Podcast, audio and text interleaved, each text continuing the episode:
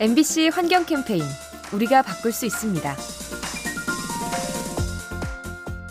얼마 전 광주에서 발생한 아파트 붕괴 사고 이후 건물 안전에 대한 관심이 높아지고 있죠.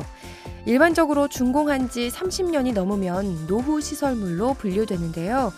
현재 우리나라 댐의 60%가 이에 해당되고요.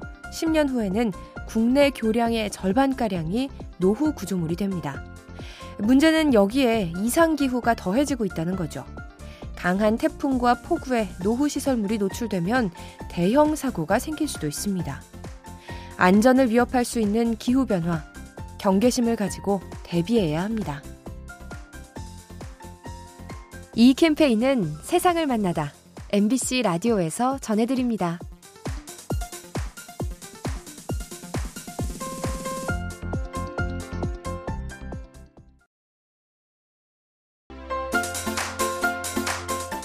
MBC 환경 캠페인 우리가 바꿀 수 있습니다.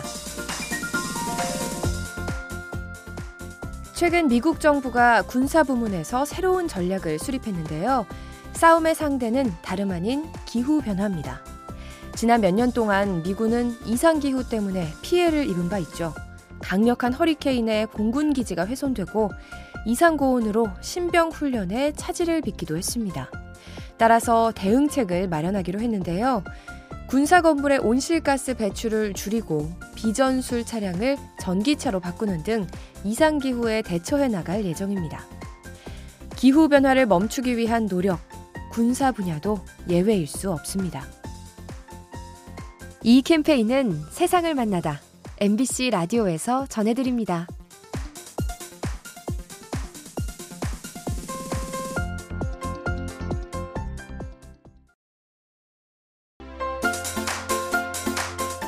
MBC 환경 캠페인 우리가 바꿀 수 있습니다. 얼마 전 서울 종로에서 도로가 밑으로 꺼지는 현상이 벌어졌죠. 다행히 인명피해는 없었지만 무척 아찔한 순간이었는데요. 왜 이런 일이 발생하는 걸까요? 몇몇 전문가들은 지하수의 흐름 변화를 원인으로 지목합니다. 대형 시설물이 들어서거나 낡은 상하 수도관에 누수가 생기면 지하수의 경로가 바뀌는데요. 이로 인해 빈 공간이 생기고 집안이 약해져서 땅이 꺼지는 거죠. 자칫 큰 사고로 이어질 수 있는 땅 꺼짐 현상, 지하 공간을 보다 체계적으로 관리해야 합니다. 이 캠페인은 세상을 만나다 MBC 라디오에서 전해드립니다.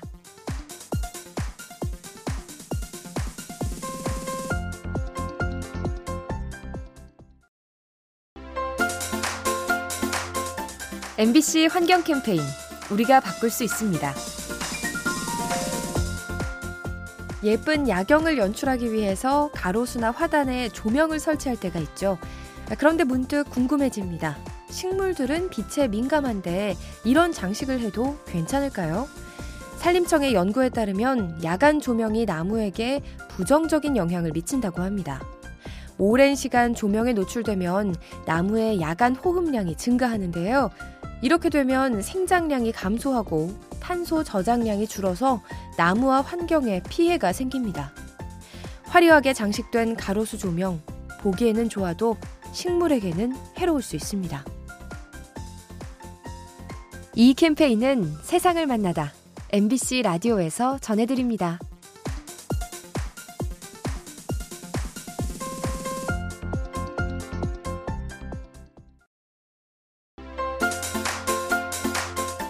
MBC 환경 캠페인 우리가 바꿀 수 있습니다.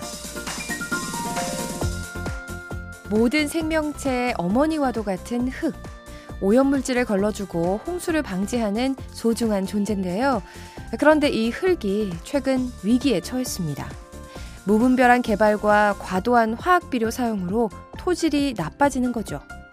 토양이 망가지면 생태계가 흔들리고 식량 수급에도 문제가 생깁니다.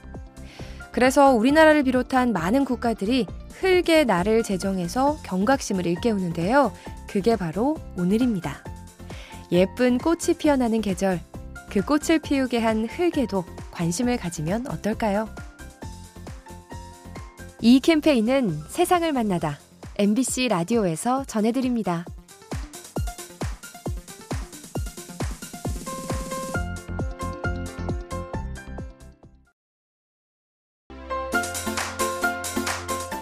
MBC 환경 캠페인 우리가 바꿀 수 있습니다. 사스와 메르스에 이어 코로나까지 한 번 감염병이 퍼지면 인명 피해와 함께 경제적 손실이 뒤따르죠. 이러한 인수 공통 감염병은 보통 야생동물과의 접촉에서 유래됩니다.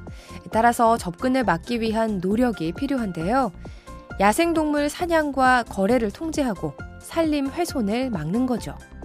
이를 위해 필요한 비용은 연간 200억 달러 남짓인데요. 질병 확산을 막기 위해 소모되는 비용의 10%에 불과합니다. 천문학적인 손해를 유발하는 감염병, 사전에 막아야 피해가 줄어듭니다.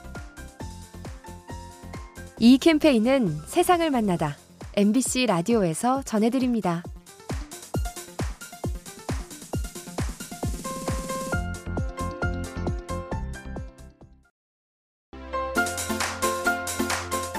MBC 환경 캠페인 우리가 바꿀 수 있습니다. 위성 사진에는 많은 정보가 담겨 있죠. 그중 하나가 온실가스인데요.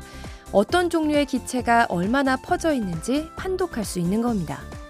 최근에 유럽 연구진이 이 방식으로 지구 상공을 분석했는데 온난화를 유발하는 메탄 가스가 대거 포착됐다고 합니다. 특히 러시아와 미국, 트루크메니스탄에 상당량이 띠처럼 퍼져 있었는데요. 석유 시설과 가스관을 정비하는 과정에서 인위적으로 누출된 것으로 추정됩니다. 지구 환경을 망가뜨리는 행위, 과학기술로 적발할 수 있습니다. 이 캠페인은 세상을 만나다 MBC 라디오에서 전해드립니다.